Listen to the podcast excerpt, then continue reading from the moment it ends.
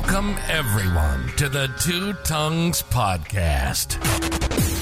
Consider this your invitation to join Kyle and Chris on a journey through our minds. Where we explore the questions that have fascinated us for as long as we can remember. Could anarchy actually work? Does God exist? And just how did the cosmos get here anyway? Let me be the Virgil to your Dante, the Sacagawea to your Lewis and Clark. Let's take the guided tour through the dark chambers of our unconscious, seeking answers to the most important and unsettled questions of our shared existence. Ready or not, here we go.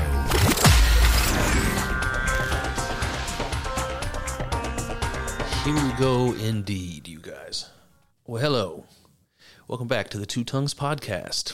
Single tongue coming at you again for uh, another solo episode. So you uh, have an intimate morning with Chris. What, what's on the agenda today? Well, uh, last time we got together for a solo podcast. We started reading, uh, well, not reading, but discussing Hegel's um, Phenomenology of Spirit. Really, really interesting book. One that I avoided reading and um, sort of forcing myself to do it, like I mentioned, uh, to bring it to you guys. And um, I thought maybe what's interesting because I wasn't sure if I was going to read the whole thing, if I wanted to do multiple episodes on it, and and I think where I ended up landing on this was serendipitous, like these things sometimes are. Where I was listening to another podcast uh, conversation with Iain McGilchrist, who we've talked about many times, who I love, um, psychologist. He wrote the book Master and His Emissary, describing the two different hemispheres of the brain and how they work, um, and how they work together to create, you know, our, our perceptions and our, our, you know, our reality. And he speaks really eloquently and beautifully. And it just happened, so happened that um, this podcast with McGilchrist was talking along the same lines as Hegel in a way that I thought was interesting. And in fact, you, you guys may remember when we were talking about Hegel last time, um, in a nutshell, what Hegel was describing was our experience of being self-conscious and what it seems like. And if you if you remember, the way he put it was like like being self-conscious is like being two consciousnesses simultaneously. And he explained it like, um, well, the way that we the way that we can consider ourselves kind of like a third party. So, for instance, I'm looking at a big group of strangers. Uh, I'm people watching at the mall or something. Um, I can look at those people. I can I can judge them. You know, I can uh, I can um, uh, speculate on what they're doing, why they're doing it, what what kind of people they are based upon how they're dressed and how they look. Just the way that we're critical of people, the way that we evaluate people when they are a third person, when there's somebody else from the outside, and I'm looking at you from the outside, making all of my making all of my judgments. But we can do that with ourselves, and we do do that with ourselves.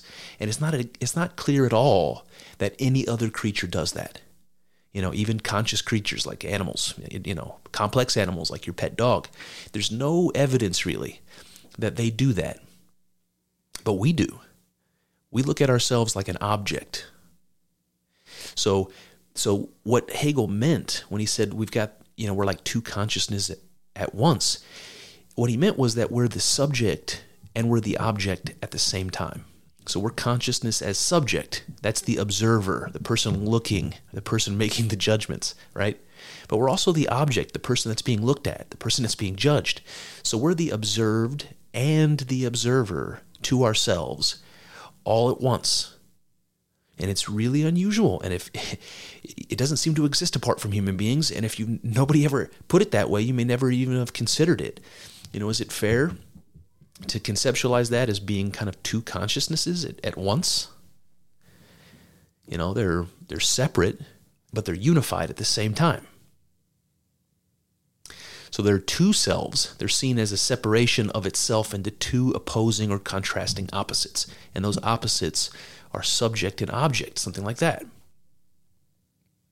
And the experience of ourselves being self conscious is something like eh, this is the way Hegel puts it, something like shifting perspectives or shifting identities between the two all the time. Sometimes subject, sometimes object. Um, you know, the reality may be that we're both all the time. But something about our consciousness shifts perspectives so that we can see ourselves as the observer looking out through our through our own eyes or we can see ourselves as the observed the thing that we're looking at the thing that we're observing and it's very strange um, it turns out that when McGilchrist talks about psychology, talks about the human brain and the, the, the two hemispheres of the brain, he talks about it in very similar ways um, to, to Hegel. And it's you know it's interesting because Hegel actually calls these these two parts of our consciousness master and bondsman. So one of them is the master, that's the observer, and one of them is the bondsman, and that's the observed, you know, subject and object. It turns out McGilchrist has almost identical language when he's talking about the two hemispheres of the brain. You know, his book, his famous book was called The Master and His Emissary. And and what McGilchrist was talking about when he was what he was referring to, master is the right hemisphere and emissary is the left hemisphere. And then we get to Hegel, Hegel, however you say it. I'm going to mispronounce that for sure. When we get to Hegel, he calls it master and bondsman. So Hegel's describing consciousness, and McGilchrist is describing the functioning of our brain. And so that you can imagine those things are probably pretty closely correlated. And maybe that explains, you know, the fact that Hegel and McGilchrist seem to have come to the same conclusion, one of them from a philosophical perspective and one of them from a psych- psychological perspective. It's pretty interesting. So I'll tell you a little bit about this McGilchrist podcast that got me. Eh, we're going to be talking as much about McGilchrist as we will Hegel today, but this is Hegel part two, so deal with it. All right, so the podcast is called the Ralston College Podcast. It was episode 23 it was called The Coincidence of Opposites. And um, the host was Stephen Blackwood, and he's, I don't know, president or something of the college. And he has Iain McGilchrist on to talk about, I think, a new book. I think, in fact, it was a new book that he's got coming out. But this lecture, mini lecture, is called The Coincidence of Opposites. And what McGilchrist is going to talk about is opposites and what that means and how, and how we have these misconceptions about what that means. And as I'm listening to this podcast, it's getting clearer and clearer to me, like like recognizing the things that he's saying are really very much along the lines of something that Jordan Peterson might say, uh, certainly many things that Hegel said, and many things that I say. And I thought that was interesting. So I'm going to tie this together with a little bit more Hegel for you today. So I want to describe to you in my in my words what McGilchrist means when he says the coincidence of opposites. Okay, so this is silly, but let's break it down. So coincidence, you know, I don't know what comes to mind. What what do you think that word means? Coincidence. You know, it's like it's a strange occurrence. It's an unlikely occurrence. You know, it, it's it's um, the probability of something happening. Um, you know, or, or multiple things happening exactly that way is is is um, you know uh, hard to believe or you know it's a coincidence right? But that's not really what it means. In fact what it what it what it really means is something to do with two things happening together. Co together. Incidents right? So two things happening together. The coincidence of opposites okay? So opposites are things that always occur together. You can't have one without the other love and marriage, you know the song. All of these sorts of things. Light and dark. You can't have one without the other because one by itself has no meaning. And there's a really interesting um, quote we talked about before from the Tao Te Ching, uh, the, uh, the Taoist holy book from China. And it says something like, so I'm, I'm gonna I'm gonna butcher it now. Something like you can't have beauty without ugliness but it was a much more beautiful, much more beautifully put. Um, and the idea is is exactly that. If everybody you ever meet is beautiful, you have no conception of ugliness, but you also have no conception of beauty. You need the contrast right? You, you don't have any idea what beauty even means until you have an example of something who's not beautiful, right? You're looking at a thousand beautiful people. Your whole life, everyone's beautiful. And suddenly one ugly person shows up and you're like, oh, this is possible. I like the other one better. I like the beautiful one better. Until you see the ugly one, you don't have any idea of what beauty even means. It just, you just take it for granted. It goes without saying. Something like that. All right. And the next thing I want to do I want to do just a couple definitions, uh, just recap. One of them we talked about last time. So when Hegel uses the word spirit, he actually means consciousness. And it's a little confusing, and it always is when we have these sorts of conversations because the language gets gets muddy and confusing. Um, so by consciousness, what he really means is something like intellect, reason, and awareness. You know, all the things that we would associate with consciousness. You know, um, more or less. So spirit means consciousness. Um, the other thing that Hegel says, he uses the word immanence, and it's pretty interesting. Uh, immanence, he, he uses that to mean in itself. So something that is in itself uh, is immanent. Um, he'll say things like in itselfness, and that's what I mean. It's like really, really strange the with the language. Um, but the idea is something like this um, I don't really really know what direction to take this. Being in itself, like consciousness, we find ourselves in ourself. It's it's related to this idea of being, this philosophical idea of being. You know, you, you hear that word, being. Um, it's like a like a state of being. You know, um, it's sort of like the place you are, um, but then you're also a being. You know, you're a being within being, if that makes sense.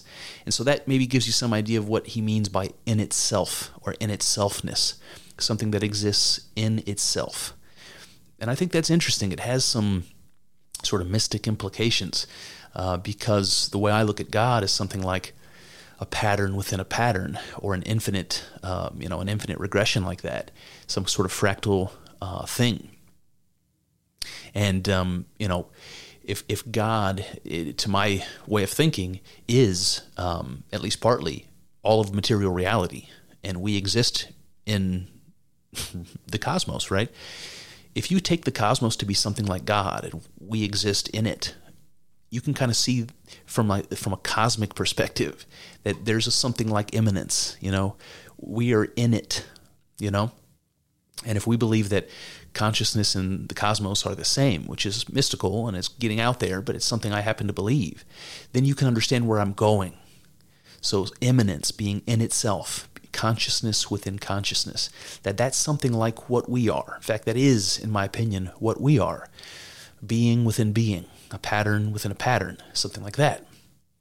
And that's what that's what Hegel means when he says immanence. Okay. All right, so let's get into McGilchrist talking about opposites. So why why opposites? You know, when McGilchrist talks about the hemispheres of the brain, uh, he talks about them as though they're structured very, very differently. Um, they do very different things, right? So that doesn't really surprise us. There's something like opposites, and the way they work, the way our brains work, really has it has this interesting thing where one hemisphere of the brain at times inhibits the other, like stops the other from doing what it does. Um, so there there is a tension between these these hemispheres, like a tension between opposites. So this is kind of the perspective that McGilchrist is is going to be coming coming to us with, trying to explain opposites to having having you know been a psychologist his whole his whole professional career having thought long and hard about all of these things and how the brain works and how consciousness manifests and all that sort of thing. And he comes to the conclusion that opposites are fundamentally important. And it, so it's fundamentally important that we understand what opposites are. And this is why he goes into it partly to to help explain his uh, ideas on on the brain and and you know how they work, but more than that, applying that same principle to the greater world, you know, physics and and all sorts of other things, so that he's pointing out that you what you see in the brain, you see all over the world, you see all over nature, and it's really it's really interesting. It, it raises questions. Why? Why is the brain functioning as a tension between op- between opposites? And then when you look at how the cosmos works, you see that same pattern over and over and over. A pattern within a pattern. So let's get to it. What does McGilchrist have to say on opposites? All right, quote number one. He says, he says we fail to understand that things and their opposites are not as irreconcilable and far apart from one another as they might seem. It's imagined in our love of straight lines, he says.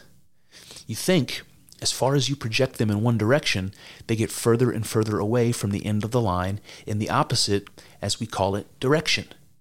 Then he says, Since my teens, I've thought that this is not actually the case, and that opposites tended eventually to coincide.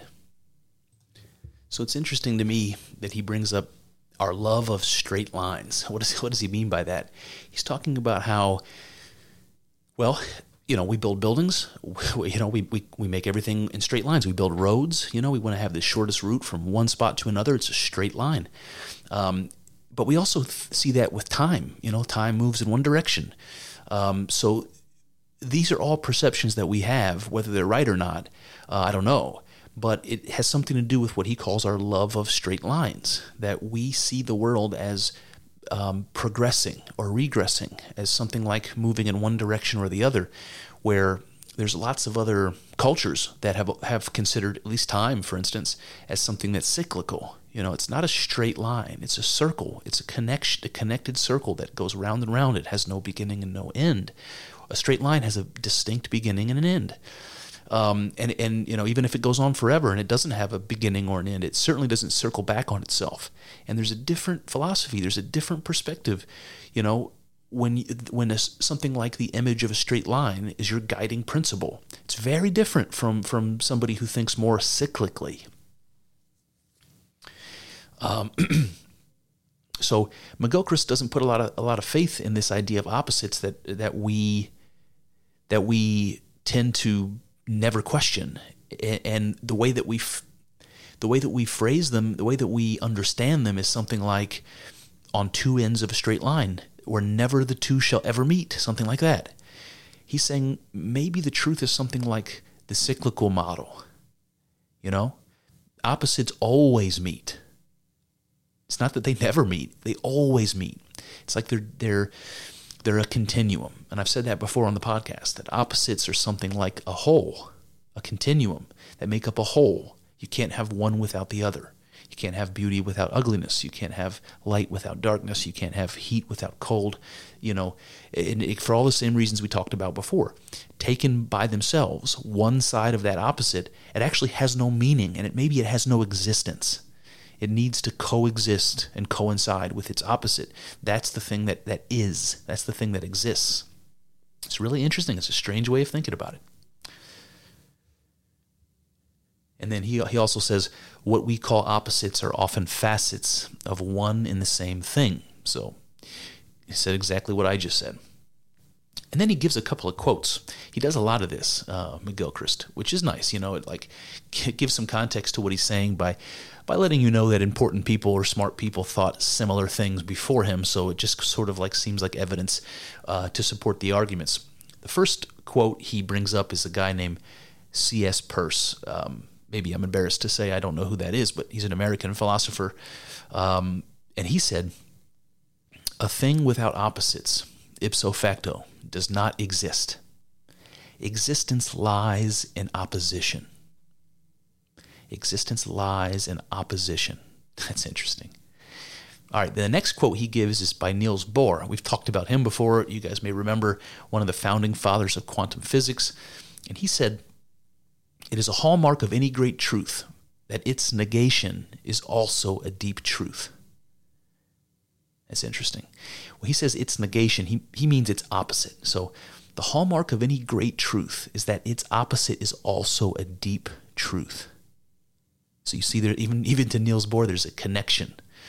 Um, there's a connection between opposites, an, an, important, essential connection, and the same thing for for C.S. Peirce. So McGilchrist goes on. He says, the things we see as opposites often are not opposites at a deep level. Bohr saw more and more that the deeper you went into the structure of reality, the more it was the case that a thing and its opposite could be true at the same time. He goes on, another theme that is important in my work is the creative nature of resistance. Nothing can be created, nothing can come into being without resistance. Okay, so you guys may have heard this resistance term thrown around. Um, it, what comes to my mind when I hear that word is creative resistance. There's been a lot of people that have written about like like writer's block or something, or you know anybody who's doing creative things who runs into a wall. Even just thinking about procrastination, that's something that we all we all kind of understand. That's that's resistance. It's resistance to doing whatever it is that you know you need to do or want to do. Um, you know, it's not like we always run up against it or that it's always the same. Sometimes it's weaker, sometimes it's stronger, but but you get the that idea. Think about times when you've had to do something or needed to do something, and you just tried to find anything you could do to avoid it. That's resistance. Okay, and it often comes up the, with when we're talking about creative things, like like I said, like writing. Uh, and the the idea is that there's pushback. I don't know where it comes from. Maybe it's our psyche or something. You know, you just distractions or ADD or whatever you want to call it. Um, Eh, so maybe maybe I'll put it this way to put it in terms of opposites because this is what we're talking about when we talk about resistance. There's tension between opposites. So in this example, maybe it's the tension between doing something and not doing something. You know, they're opposites. So this tension is really important, and it's what it's what McGilchrist calls resistance, and he also says that it's necessary for anything to be created. And that goes beyond being creative in terms of making a piece of art or writing a piece of you know literature or something. Um, well, I, I, I'll I'll save that for just a bit because we're going to get into it. All right, so then he goes back to talking about the hemispheres of the brain. So McGilchrist's bread and butter. He says the two brain hemispheres illustrate something rather important: that they work together but apart. They cooperate by opposing one another. That's interesting, right? They cooperate by opposing one another. Um, this is this is the notion that I brought up earlier that that one hemisphere of the brain will, will actually inhibit the other one, and that it, it basically says, "Hey, stop doing what you're doing." and that's that's necessary because if it doesn't inhibit it, it just keeps doing what it's doing, and you and and your brain won't be able to function properly. You need both the right and the left hemisphere. So they, they, they work together but apart. They cooperate by opposing one another. So you can see what he means when he says that, that this resistance is creative. So we're talking about cooperation. You know, what are you cooperating towards? Towards some end, you know, so, so, something creative. Um, and that's done by opposing one another. That's interesting. Um, he goes on, and that is very much the way that nature works. We've brought, excuse me, we've bought into a myth that all the history of nature is one of competition.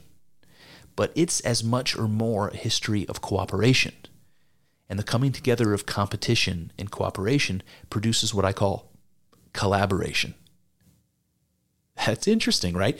The idea that competition, you think about you know natural selection you think about biological evolution survival of the fittest right? Competition. It's everyone every man for himself you know tooth and claw competition. But then he says then he brings up cooperation.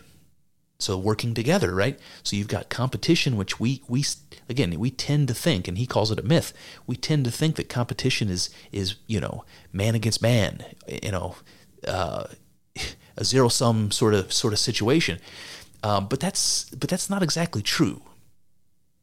And he says when you take competition and cooperation together, like what you see with the, the right and left hemispheres of the brain, what you end up with is something called collaboration.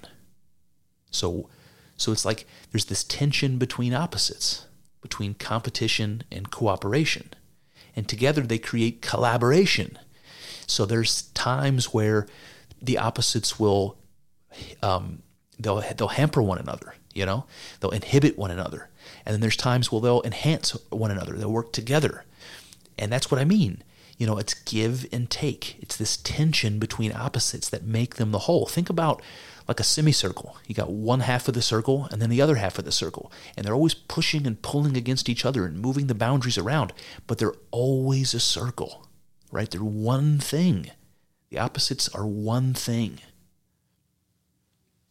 And then he goes on back to the brain. He says, and the two hemispheres need to inhibit one another, to inform one another. Ooh, they need to stand back and away from one another, and at times to work in unison. They have an interesting relationship, which is oppositional, but by no means contradictory. That's interesting. He, he says that when he's talking about the brain, that at times the hemispheres have to inhibit one another to inform one another. So you're pushing back, you're inhibiting, you're stopping them, right? That's that's the combative part. Um, but you're doing that only to inform them. So that's the cooperative part. You know, that's the collaboration part, and that they need both to function. So this is what we see in our brains. We need this this tension of opposites between left and right hemisphere just to have our brains function the way they do. And in fact, without that, they don't function at all. It's amazing. He explains the right hemisphere understands and sees things that the left hemisphere doesn't. And for that reason, the left hemisphere should always be in service to the right hemisphere. It makes a good servant, but a very poor master. So here's this is where we get to the master and emissary. The right hemisphere sees things the left doesn't. So it's the master. The left is the emissary or the servant. But again, you need both. They operate as a whole. You can't have one without the other. And it's a, it's a funny way of putting it because you can't have a servant without a master. You can't have a master without a servant. Right? It's interesting. All right, he says he says everything that exists could could be thought of as a form of energy. He says after all, one of the most famous equations in the world, E equals mc squared, tells us that energy and mass are interconvertible. Energy is always characterized by the coming together of apparent opposites, as in the positive and negative poles of electricity or of a magnet, or the merging of male and female gametes at the origin of new life. That's beautiful.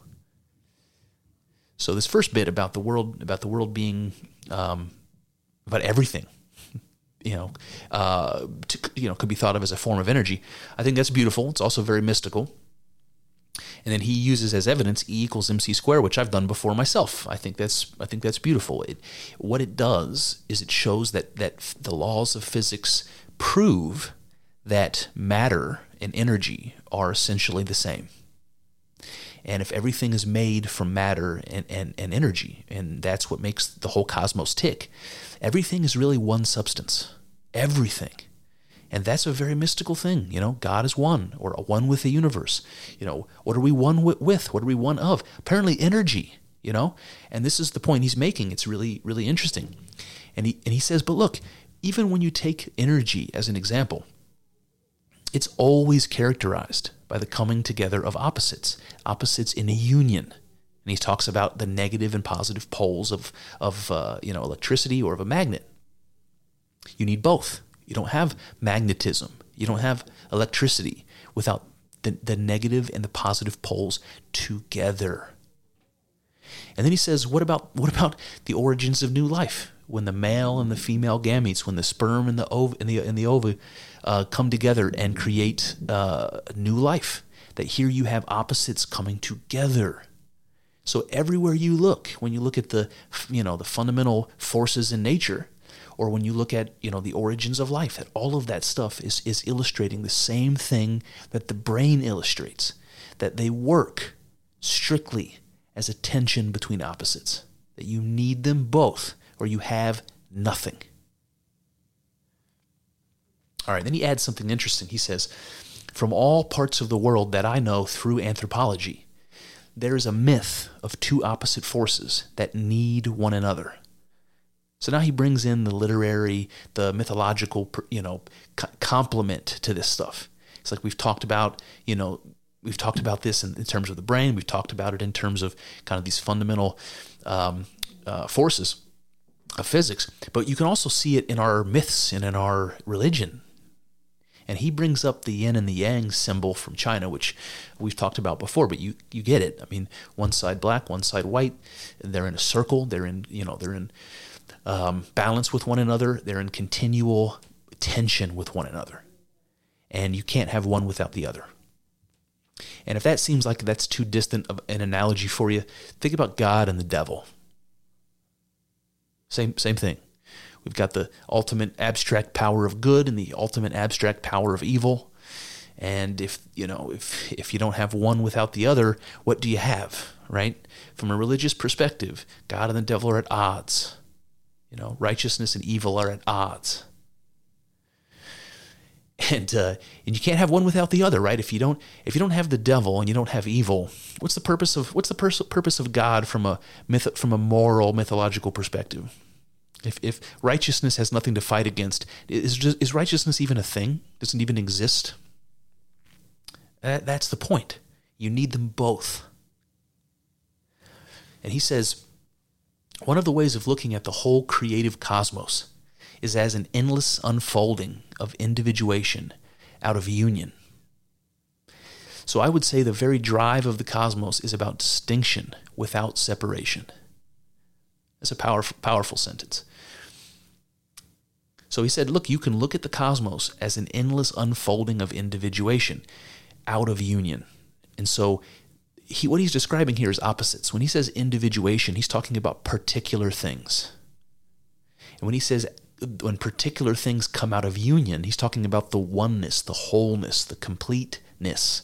And whatever that is, it's not individuated, it's not particularized. It's it's it's all together, everything all together. And you can take from that specific things. You can make specific things out of it.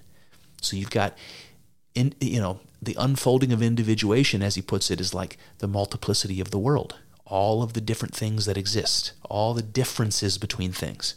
And all of those things come out of union. They come out of the place where it began, the place where things were all the same. Like, like the example of energy we gave earlier. Everything's energy, it's all the same. And from that, we get all these many things. It just fractures and individuates into all these particular things. And so those are opposites the many and the one. And he says that the cosmos itself could be seen as exactly the tension between those opposites the many and the one. Yeah, Jordan Peterson would say order and chaos. And then, and then he ends that by saying, I would say the very drive of the cosmos is about distinction without separation. So you get the individuation within the unity. So all of the many that we're talking about, those things exist and come from and exist within the one. They're not separate from the one. So that, that's, that's the important thing. When you're looking at opposites, you cannot think of them as separate. We always do because they're like couldn't be more different from one another. We want to we want to put them in separate camps and separate categories. He's saying that's that's actually the myth we've all bought into. That's the problem. You got to stop thinking that way. Opposites are not like that. They're distinct, yes, but without separation. So think about the circle again. Two two semicircles come together. They're distinct, but they're never apart. They exist they exist only in that in that wholeness in the circle. Then he references some ancient Greek philosophy, which I love. He brings up Heraclitus and he says, Heraclitus said many things that are relevant, but I'll just mention two. Here's the first quote Heraclitus said, They do not understand how a thing agrees at variance with itself. It is an attunement turning back on itself, like that of a bow and the lyre. So he brings up this example of a bow and a lyre. This is a musical instrument. So if you think about like a, a violin, let's say, something like that, or harp, uh, this is the kind of thing he has in mind. And he's talking about how people can't understand how things can be at odds with itself and at, at the same time uh, agree with itself, at the same time be a whole, how opposites can be a whole. And he says it's an attunement turning back on itself. And that has that has that rings of that immanence idea that we talked about earlier, being in yourself. A pattern within a pattern. And then he brings up this specific example of a musical instrument. And so McGilchrist says the image of the bow and the lyre are simple and very beautiful. He says the ends of the lyre string are pulled apart, and effort is put into tautening the string. He says you might think, why pull in opposite directions? Why not just simplify and not pull at all? But then the string goes slack, and there is no note that comes forth from the string of the lyre. Its existence depends on exactly this balance of pulling in opposite directions. So the example here is a, a musical note that can only exist when the lyre is being pulled, the string is being pulled in opposite directions. You have to keep it taut, you have to keep that string just the right level of tightness, and then you play it, and then you get the note. But you can't do that without pulling and pushing. You need opposite forces to get that note to come from the lyre. And he's pointing this out as an example, as an everyday example of, of this, you know, foundational principle. And then and then the second saying of Heraclitus, and, and I'll, I'll give you the quote here, he says, graspings, whole and not whole, convergent, divergent, consonant, dissonant, from all things one, and from one thing all. I love that. I love that for lots of reasons, but also makes me think of um, the Three Musketeers. Um, all for one and one for all. Uh, so, what does he mean by this? So, he means that the one and the many bring one another forth into being. This is what McGilchrist says. He says, together generating the reality that has this structure at its core. So now he's saying he's saying reality itself has this structure at its core, something like the tension between opposites. All right, he says, We've discovered that not only can small elements in matter manifest either as a wave or as a particle that seem contrary types of elements, but can manifest as a wave and a particle simultaneously. So he's talking about quantum physics again. He's saying, look, on the quantum level, these these basic elements, these these quantum particles, they exist as particles, but also as waves. And it's not just one or the other, but kind of both at the same time. And a particle and a wave are are sort of opposite uh, states of being. One of them is more like probability, and one of them is more like a certainty. You know, a particle is like a dot. It's a certain dot. It's got it's here, it's there. You know, it's got a certain momentum. It's got a certain position. It's it's a it's a solid thing. Uh, a wave is not like that. A wave kind of moves in all directions and exists everywhere in this in this in this cloud of probability. So these are opposite things. It's like the actual and the potential and they're constantly opposed. They're, they're in tension with each other. And that's a good example because you can see that in all sorts of ways. Potential is always becoming actual. You know, you know we have an idea and we bring it into being.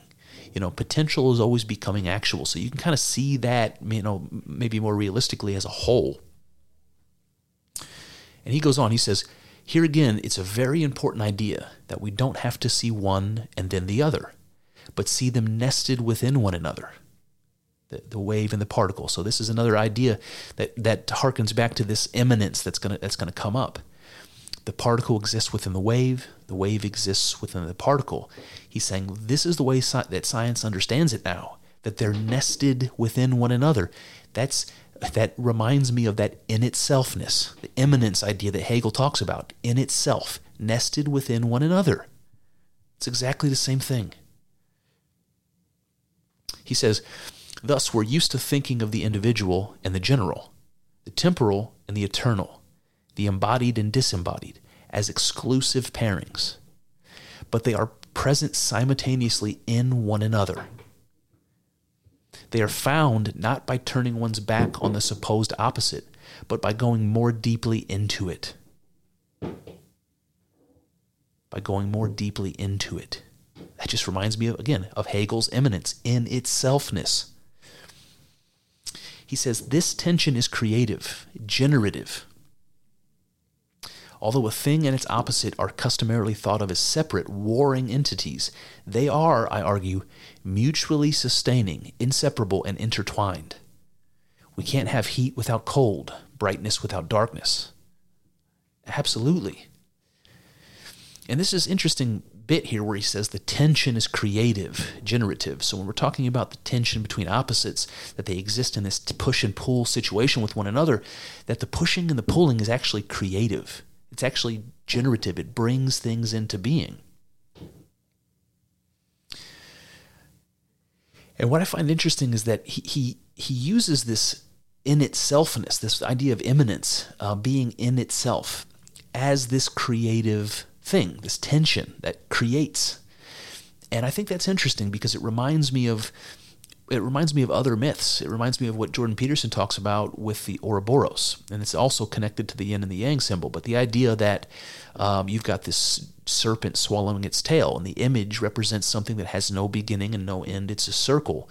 Um, it's opposites in union, and that that's and that that's creative. So you can think about this. Well, McGilchrist kind of said it already when he was talking about male and female gametes. You know, imagine a man and a woman, you know, opposite sexes coming together. So what does that make you think of? It makes you think of sex, sexual union. And that's what?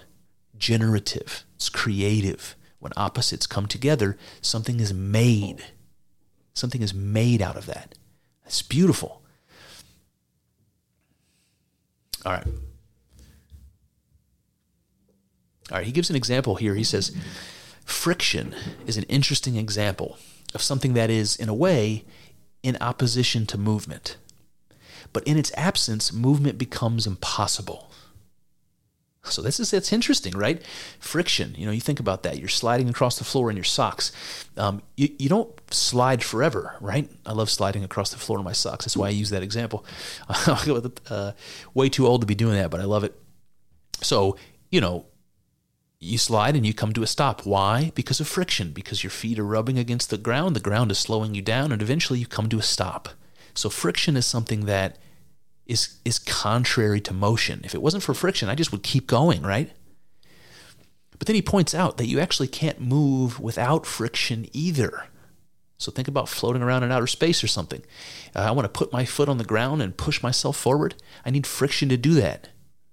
I'm not doing that in outer space. right? So you can't have motion without friction. And if with too much friction, you have no more motion. So great, great example of how of how opposites exist like like a united whole. And you can't have one without the other. And he says resistance can put the brakes on motion or cause motion. It can prevent or cause change. In itself, resistance is neither necessarily good or necessarily bad. It's just necessary. So, so I ask, necessary for what? Apparently, apparently for anything to exist or to act at all. Period. And that's that's something that we call being, by the way, to exist and to act in the world. Those are the things that we that we mean when we describe being. It's the place where we exist and all the things that happen in it. It's interesting. All right, he goes on. He says, he says, opposites give rise, uh, give rise to and fulfill one another. Opposites give rise to and fulfill one another. What does he mean by that? Well, what he's already said many times, you can't have one without the other. In fact, there is no meaning, there is no existence of one without the other. So, the, some some idea like the one in the many, you know, uh, that they they're opposites. You can't have one without the other. So the moment you have one, you have the other.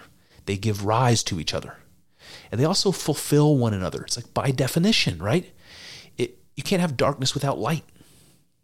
So, so light doesn't exist without darkness. That's how it fulfills one another. Darkness makes light exist. Light makes darkness exist they they fulfill one another and you can't have one without the other right? If if everything was always dark and there was never any light ever period the word light would have no meaning would have would have no meaning and it certainly has no existence. But neither does darkness. You don't know the difference. And then the moment a freaking candle gets lit then you know darkness and you know light. But only only then. You need both. This is the idea. He says and they are conjoined like the poles of a magnet. You can't have one without the other. but without there being any intervening boundary. That's interesting. He says, they nonetheless remain distinct as opposites. This idea of complementarity is foundational in nature. It is foundational to everything in modern physics, and I would say in morality and in spirituality. So McGilchrist is saying, look, this idea, opposites that give rise and fulfill one another, that's everywhere you look, at the very bottom, the bedrock of physics, the bedrock of, of you know, all of the things we care about um, ob- objectively, or subjectively rather, morality, spirituality, all those things. Then he says this he says, the true whole exists precisely in the tension between parts and an apparent whole. So parts and whole are sort of like opposites in that regard as well, right? I mean, a whole is something that doesn't have parts, it's one thing.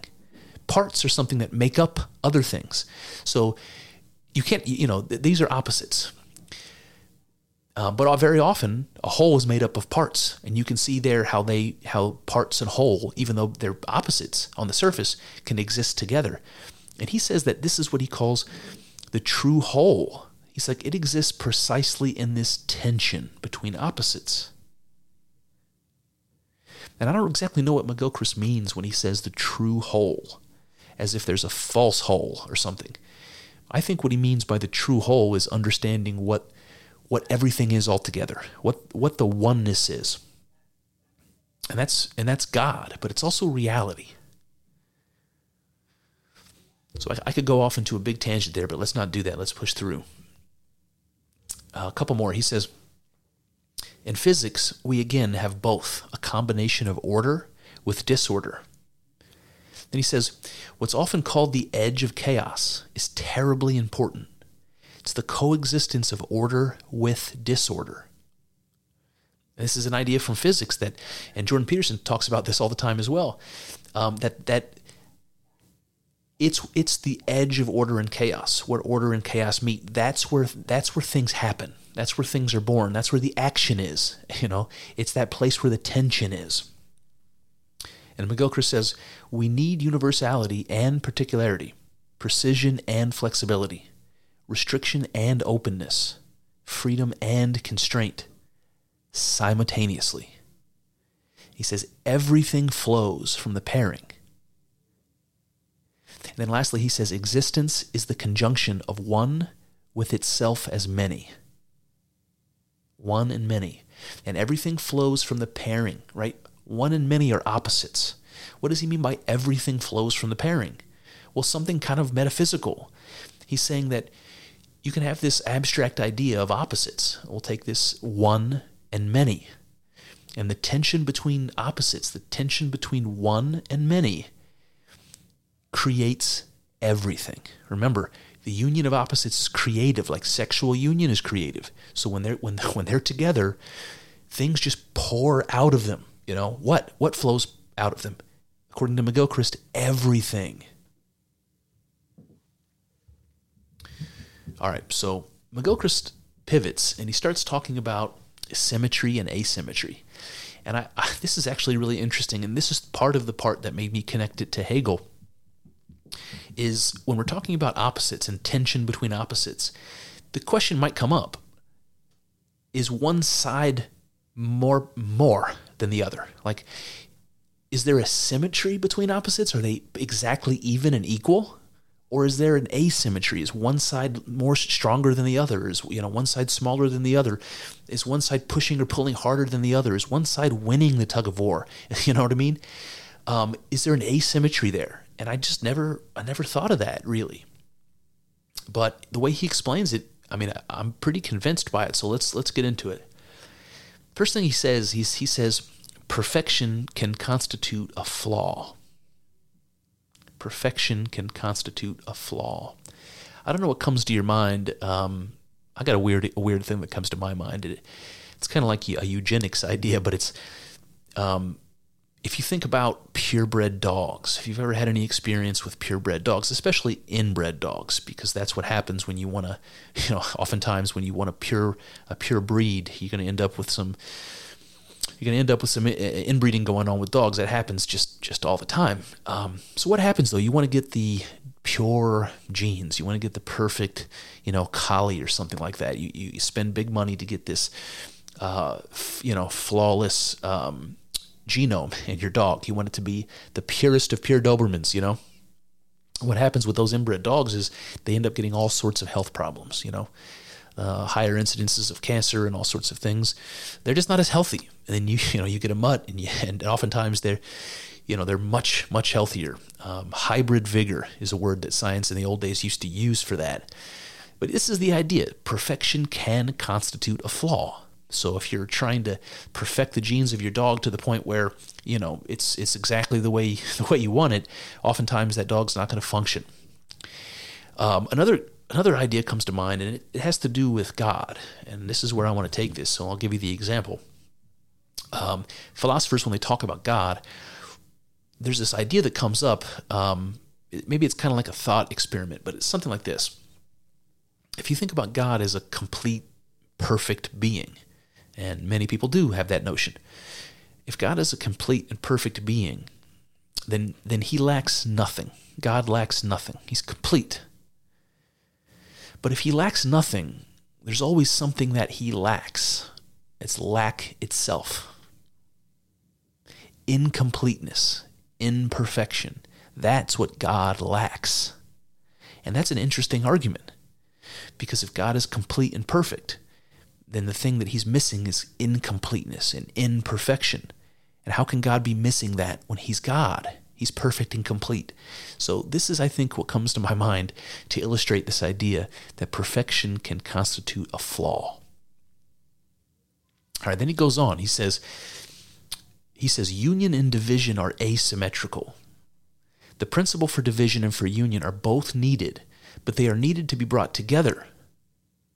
We need the union of union and division, not the division of union and division. That's interesting. We need the union of union and division. That's that's the opposites together. He says there's also an asymmetry between symmetry and asymmetry. So oh, here we go. Asymmetry is more important than symmetry. Small imbalances, differences among sameness at all levels in nature, make it work, starting with the initial inequality of matter and antimatter. He says, I'm told by physicists that that if there had not been a small inequality between matter and antimatter in the Big Bang, there would have been nothing at all. That's interesting. So, if you guys don't know, the idea that when the um, when the Big Bang occurred, and all of the energy gets released and uh, you know uh, heads out in all directions.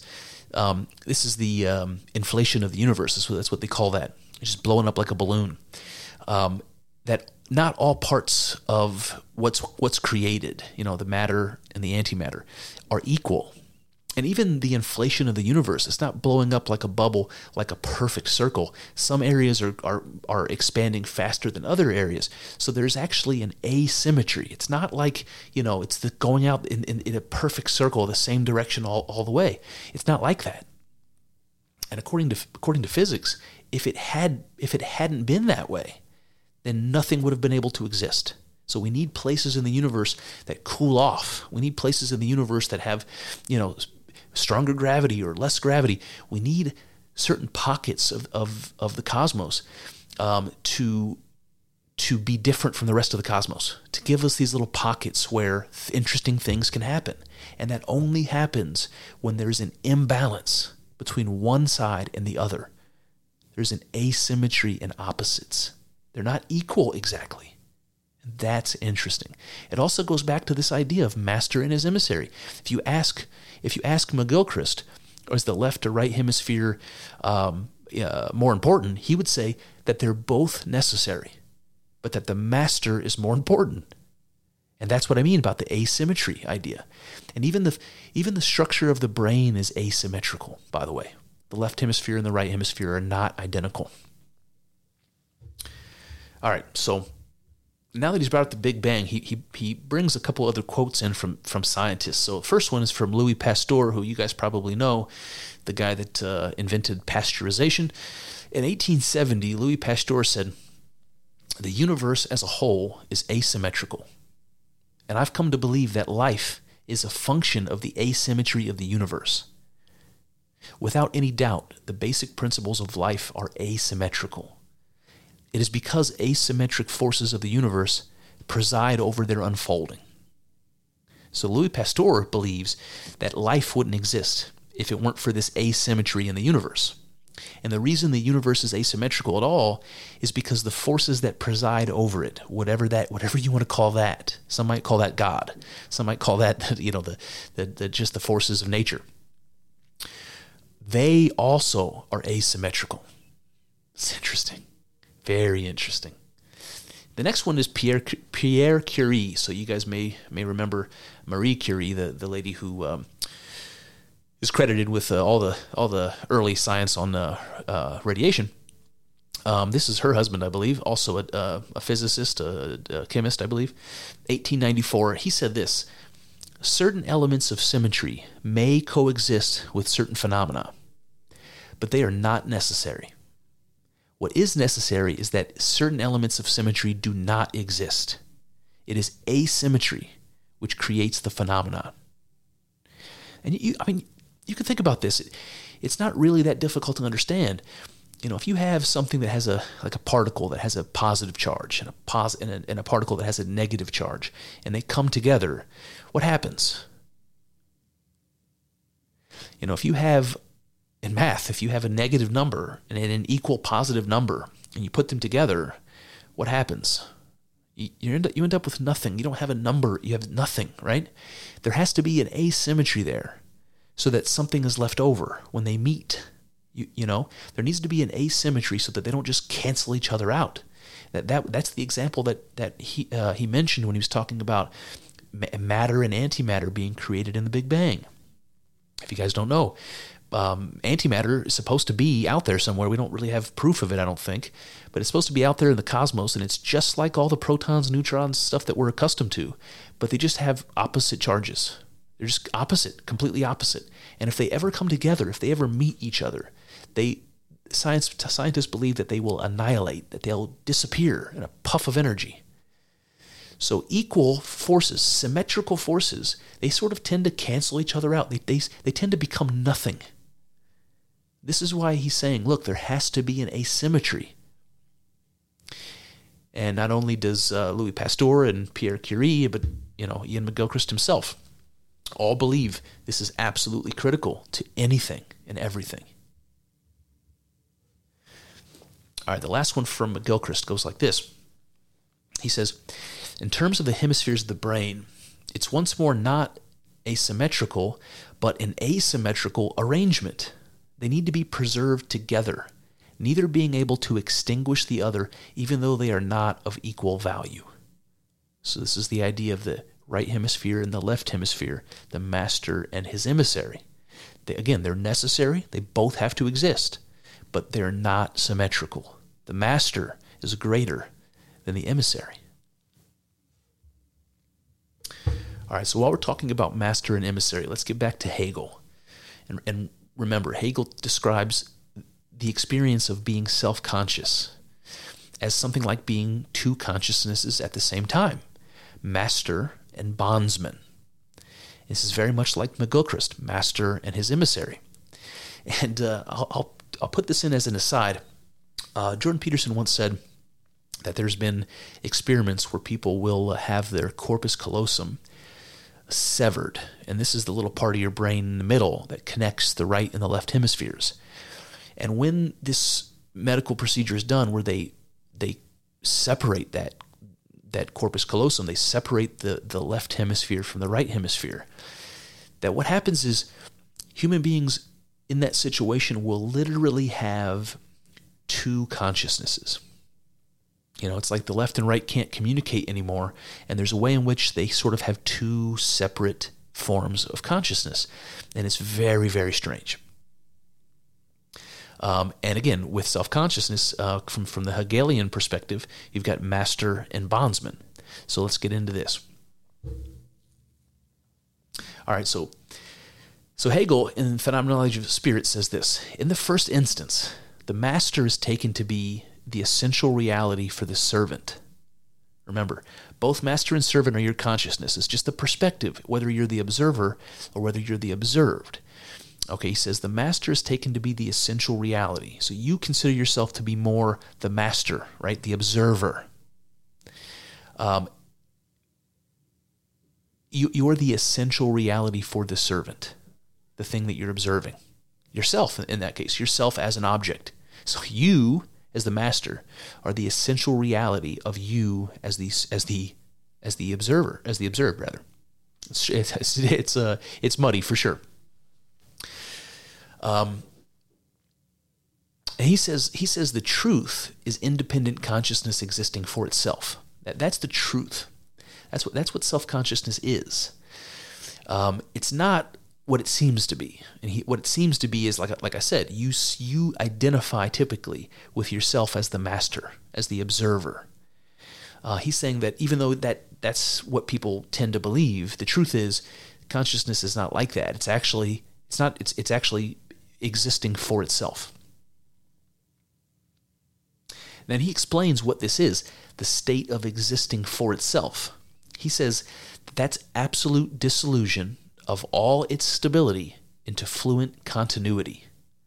The ultimate nature of self consciousness, pure self referent existence.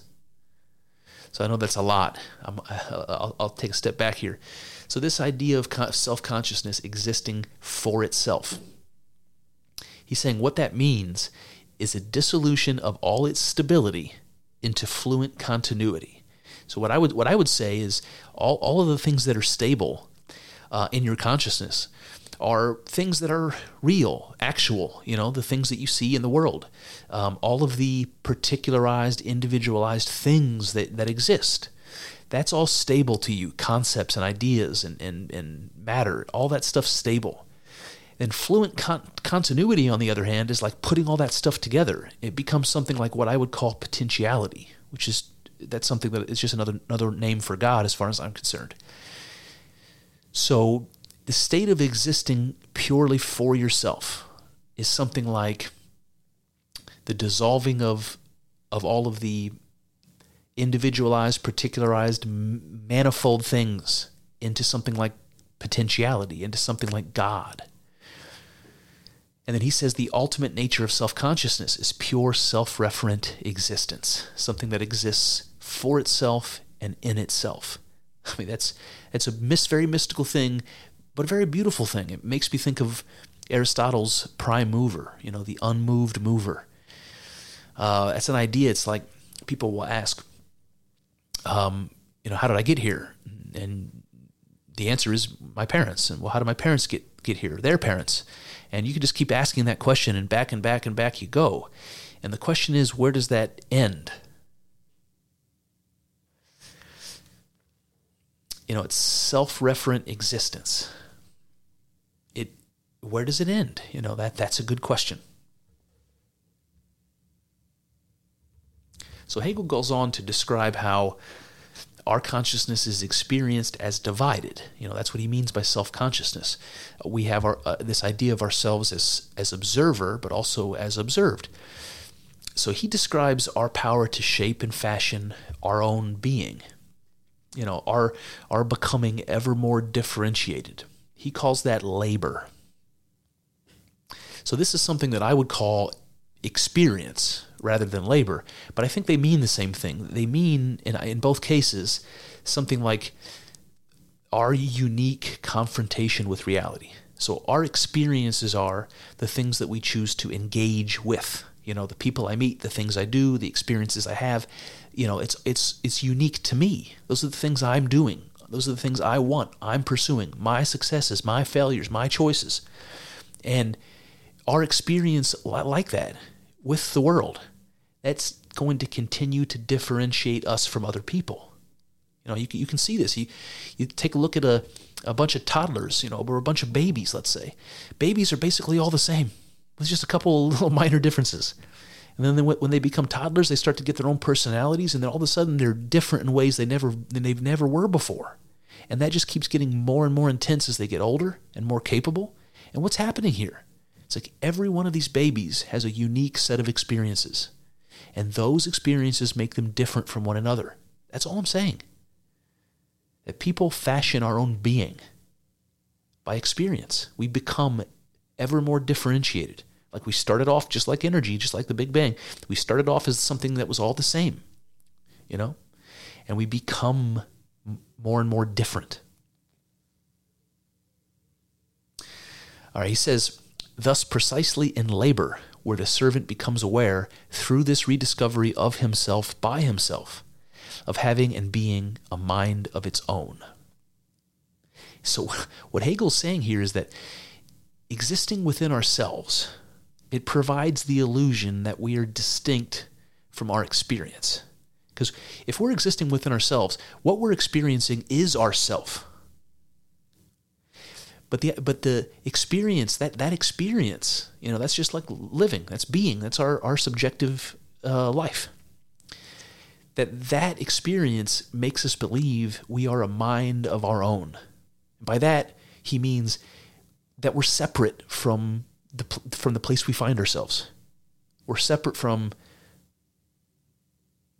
Well, again, he, he says we consciousness exists in itself, and we here we are in ourselves, having experiences and thinking that those experiences are, are from something outside of ourselves. And Hegel's pointing out that's nonsense. Consciousness exists in itself. What, it's, what it, it, it experiences is itself.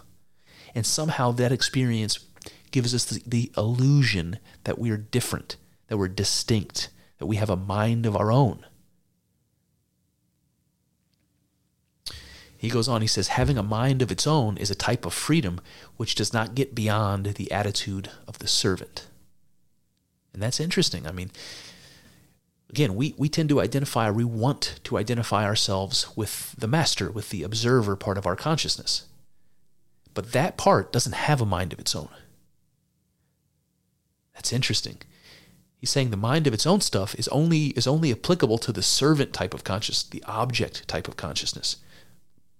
That when you realize the object and the subject are actually one thing, this idea of having a mind of its own is doesn't make any sense. It has no meaning.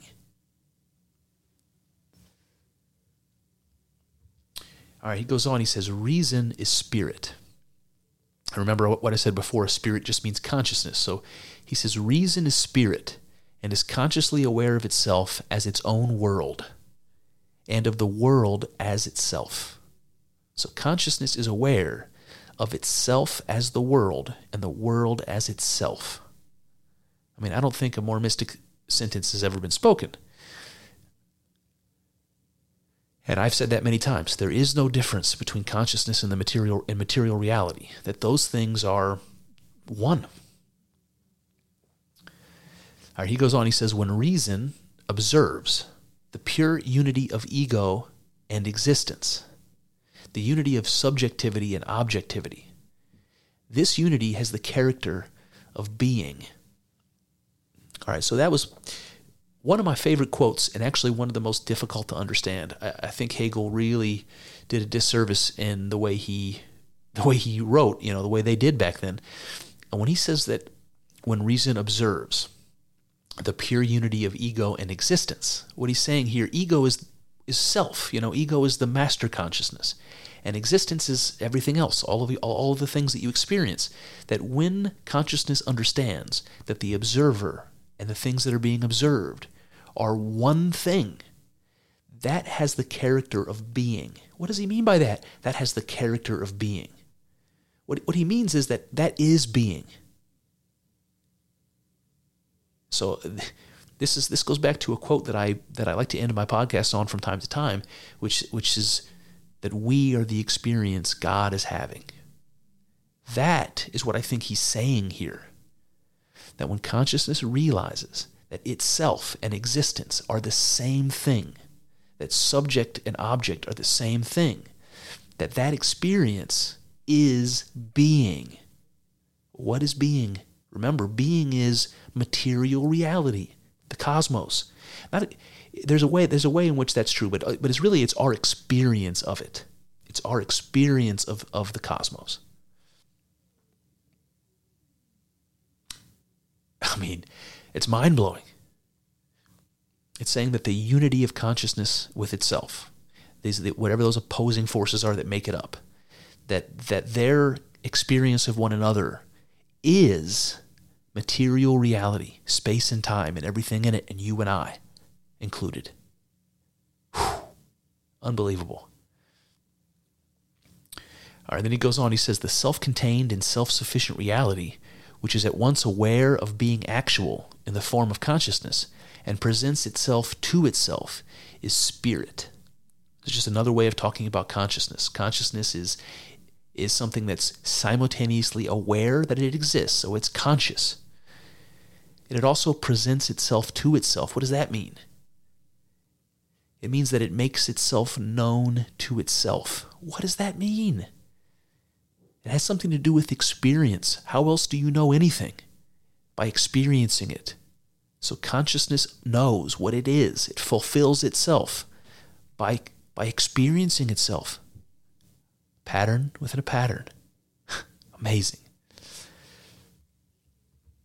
And I, I, I, would just say, like, you, you can think about that idea of, of God becoming the cosmos and creatures existing within that cosmos that that have consciousness, that understand and recognize their own existence and the place that they're in. What is that? What is that? Another way of saying that is God experiencing itself. Consciousness being conscious. It's unbelievable. It's simple, it's beautiful, and it's hard to understand. All right, he says, just because this, this substance is a being resolved in the self, it is not a lifeless essence, but real and alive. Okay, so I'm going to stop there for a second. All right, just because this substance is a being resolved in itself. So he's saying here that substance, you know, material reality, that substance exists within consciousness. And he's like, that doesn't mean that it's dead. That doesn't mean that it's like, hey, this is what the essence of consciousness is, the stuff in it. No, it's, it's not what he, that's not what he means at all. He says that the substance that's that's within consciousness is real and alive. Consciousness within consciousness.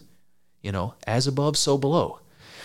Um, you might think about that like the cells in your body. You know, they're alive. They're alive. You, you can take the cells out of your body and put them on a petri dish. As long as they have nutrients, they're going to continue to live. You know, they're alive all by themselves, but they make up your the greater being of your body. So you're alive on this macro level, you're alive in your body, but all these little components that make up your body are alive themselves within you. Like, like Hegel said, they're real and alive. And again, if consciousness, you can think about you and I existing within consciousness, we'll call that the cosmos. We're, we're alive within consciousness consciousness within consciousness, just like the cells of our body are alive within the greater being of our body. Something like that. Then he says, Spirit is thus the self supporting, absolutely real, ultimate being. Spirit is consciousness, okay? Consciousness is the self supporting, absolutely real, ultimate being. And then he says, all the modes of consciousness are abstractions from it. They are constituted by the fact that spirit analyzes itself, distinguishing its moments, and halts at each individual mode in turn. All right, so I have to stop there for a second because there's a lot there. But he's saying, when he says all other modes of consciousness are abstractions from it, he means he means consciousness, you know, with a capital C. And what does he mean by all other modes? He's talking about the substance that's within consciousness, where, where the individuality comes from, where the particularity comes from. You know, the things that are in that are within consciousness are finite somehow. They are different from one another somehow, and at the same time they're one thing. And so, in their individuality and in their particularity, they exist within the oneness, within the wholeness. You know, like you and I are individual, distinct things living, existing within this cosmos. Something like that. And I think this is a description like, how do we get many out of one? You know, many, that's what he's calling modes of consciousness, different types of consciousness, different types of things that exist within consciousness. How do we get there? How do we get many from the one? And this is, again, this is the tension between those opposites, between one and many, that are generative. what's being generated are all these, what Hegel calls modes of consciousness. A panpsychist like Philip Goff would say something like, those modes of consciousness are, you know, different states of consciousness, different ways that it manifests itself. Maybe that's as energy. Maybe that's as different types of particles. Maybe it's as, it's as different types of elements, different types of chemicals, you know, different types of compounds. Um, all these different these different things that we see from again from the oneness, from that thing we where we all started, that pure energy or whatever you want to call it. Um, then he says, this isolation of modes only exists within spirit, which is existence. I mean, what a thing to say. So he's saying, when he says the isolation of modes of existence, he's saying the fact that things exist as differentiated, as unique, particular things at all. Because ultimately it all boils down to, they all go back to energy, right? They all, they all come back to the same exact thing. How did they get different when they started out the same?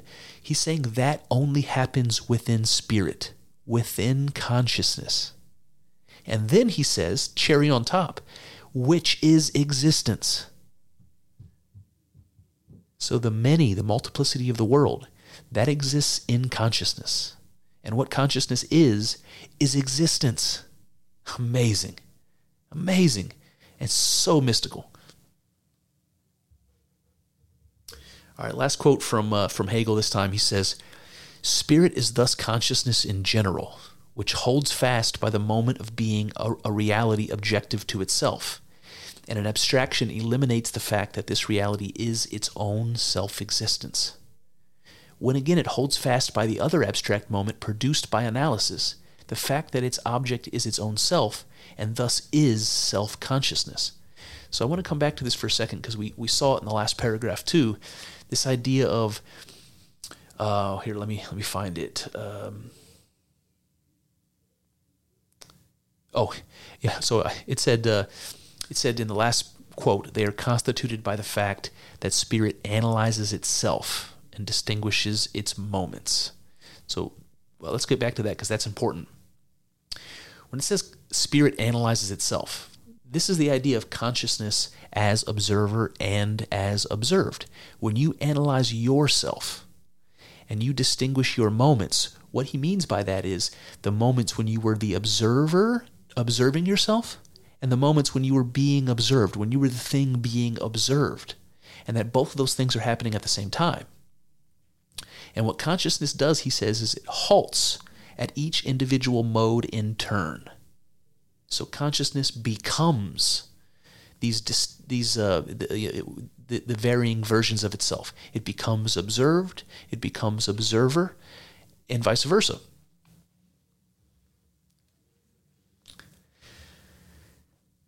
So the idea, and then this this next quote that uh, I again I'll read partly again, where, where, it says, "When again it holds fast by the other abstract moment produced by analysis." What that means is that moment when the observing self becomes the object. You know, when the observer becomes the observed, or vice versa. And he says that is self consciousness. And that may seem like a very straightforward thing to say. But the idea, because it, because it accords with our experience, because we do because we do feel that way, that we are simultaneously the observer in the world, the thing that sees from behind our eyes, but we're also the observed. We're also the thing that knows that we are, you know? So we're both subject and, and object. And that that fact, the fact of our, the way that we are, the being self-conscious, that that's exactly what that means. It's, it's beautiful. So when I think about all this, when I think about all this, I think that there's an objection that some people might make. You know, they're going to say something like, you know, Chris, you've unfairly conflated Hegel's description of self consciousness and McGilchrist's description of the creative tension of opposites to kind of your own ideas about the relationship between God and, and material reality. Um, so, so people might say, look, you're, you're jumping to conclusions here. It's, it's one thing to say that that consciousness, because a lot of people think that comes from our brain somehow, that that would be structured the same way that the hemispheres of the brain are structured you know split up into into into opposites and having this tension between the two. Like you would expect to see that right? Because consciousness flows out of the brain and that's how the brain is structured. So don't you think consciousness would be structured that way? And i think that that's the objection that i can imagine somebody bringing up. So it's something like, you know, of course, my intuitions about reality are divided and yet in union, kind of the same I picture of tension of opposites, because that's how my brain's structured. So how could I how could I expect to think to think up any other thing about God? If I'm thinking about God and and and, and material reality and trying to figure out what the relationship is, how am I going to come up with anything other than this idea of the tension between opposites because that's how my brain's functioning. Don't you think it's going to be connected somehow to the, to my ideas? And I, you know that maybe there's an argument there. I don't know. I don't know enough about it to say. But I would I would point to something else. I would say that we see division and unity, multiplicity and oneness at the bedrock of reality. Not because it flows from a similarly structured brain, but rather because the structure of the brain is a fractal representation of the structure of reality. Uh, there's a guy that's been on uh, Jordan Peterson's podcast a few times lately. His name is Jonathan uh, Pageau, P A G E A U. He put it this way in describing the evolution of life on Earth.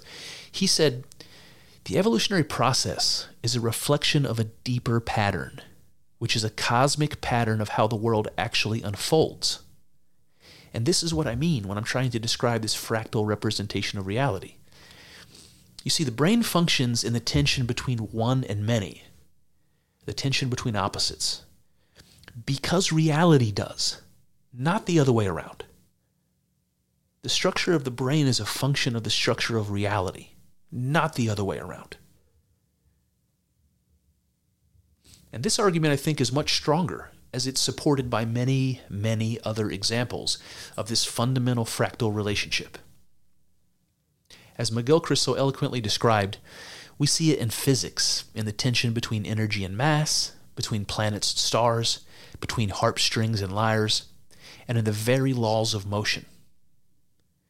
Do they accord do they accord too with this foundational structure because of how our brains are put together? I think not. It is rather that the structure of our brains conform to the same universal pattern upon which everything rests. Now let's take up the notion of asymmetry that McGilchrist attaches to this idea of opposites. You know, they're not they're not equal exactly. And that's important. If we take this Hegelian uh, if we take this in Hegelian terms, the components of self-consciousness, remember the master and bondsman, while existing as and constituting a complete whole, also must be somehow asymmetrical or unequal. They are both consciousness, but one is master and therefore holds more of itself, let's say, than the bondsman. If we consider this from my own mystic perspective, it, it makes perfect sense. For me, you see, God is Hegel's master, Jung's collective unconscious, or Jordan Peterson's Ouroboros, and therefore greater, deeper, and infinitely more potent than the bondsman, ego, or self. Of course, there is asymmetry between God and material reality. There is more to an infinite God than to a finite world. But together, we constitute a complete whole in perpetual complementarity. And just as it is in physics, that the Big, Big Bang would have been impossible without an asymmetry between matter and antimatter, an asymmetry in the inflation of the cosmos, etc. The asymmetry between God and creation, between consciousness and its self experience, is perhaps necessary for being. And here again, we see what Hegel calls immanence or in itselfness, what I have called the fractal nature of reality we can see the same pattern repeating within our psyche and everywhere in the world around us. It is the repeating pattern of opposites as a complementary whole, coexisting and self referential, self contained, self created, and immortal. As Hegel put it, the spirit, in its simple truth, is consciousness and breaks asunder its elements from one another. An act divides spirit into substance on the one side and consciousness of the substance on the other. The substance contrasts with itself as particularized reality. That's the one contrasted with the many. God contrasted with material reality. These are in tension. These opposites are in tension. God and material reality. Amazing. But just what exactly is the act, Hegel? So Hegel says an act divides spirit into substance and consciousness. What is the act, Hegel, which divides consciousness into substance, material reality, and consciousness? Well, Hegel answers that. He says the mediating term, infinite in character, is self consciousness, which being the unity of itself and that substance unites the general nature and its particular realization. Amazing. So consciousness becomes substance. That's matter and energy, and consciousness, awareness of that. And what is being? It's, it's the combination of the two. What are you? You're a, you're a material being made of substance, yet you're filled with consciousness. It's amazing, amazing. And you're a particular person. You know, you're different from everybody else. You're your own thing, your own form of consciousness, unique from everyone else. And yet we all roll right back up to the whole, the oneness. Amazing. All right, last question. Lastly, just how is the infinite and undifferentiated Hegelian spirit that we call consciousness united with its finite particular realizations? How do these opposites come together to be the whole that they are? Through experience. Consciousness experiencing itself as the world, as the world and yet in the world. A pattern that recognizes itself through experiencing its own opposite, which, as it turns out, is and has been itself all along. Well, there you have it. That's one avenue explored, but infinitely more still to go. I hope you enjoyed thinking along with us. I know, I know, it's not easy work. Thinking. It's hard and full of uncertainties, but I'm grateful for the company as we trek through this together. Here's to hoping that the juice is worth the squeeze. See what I did there? Let's find out together in the next episode.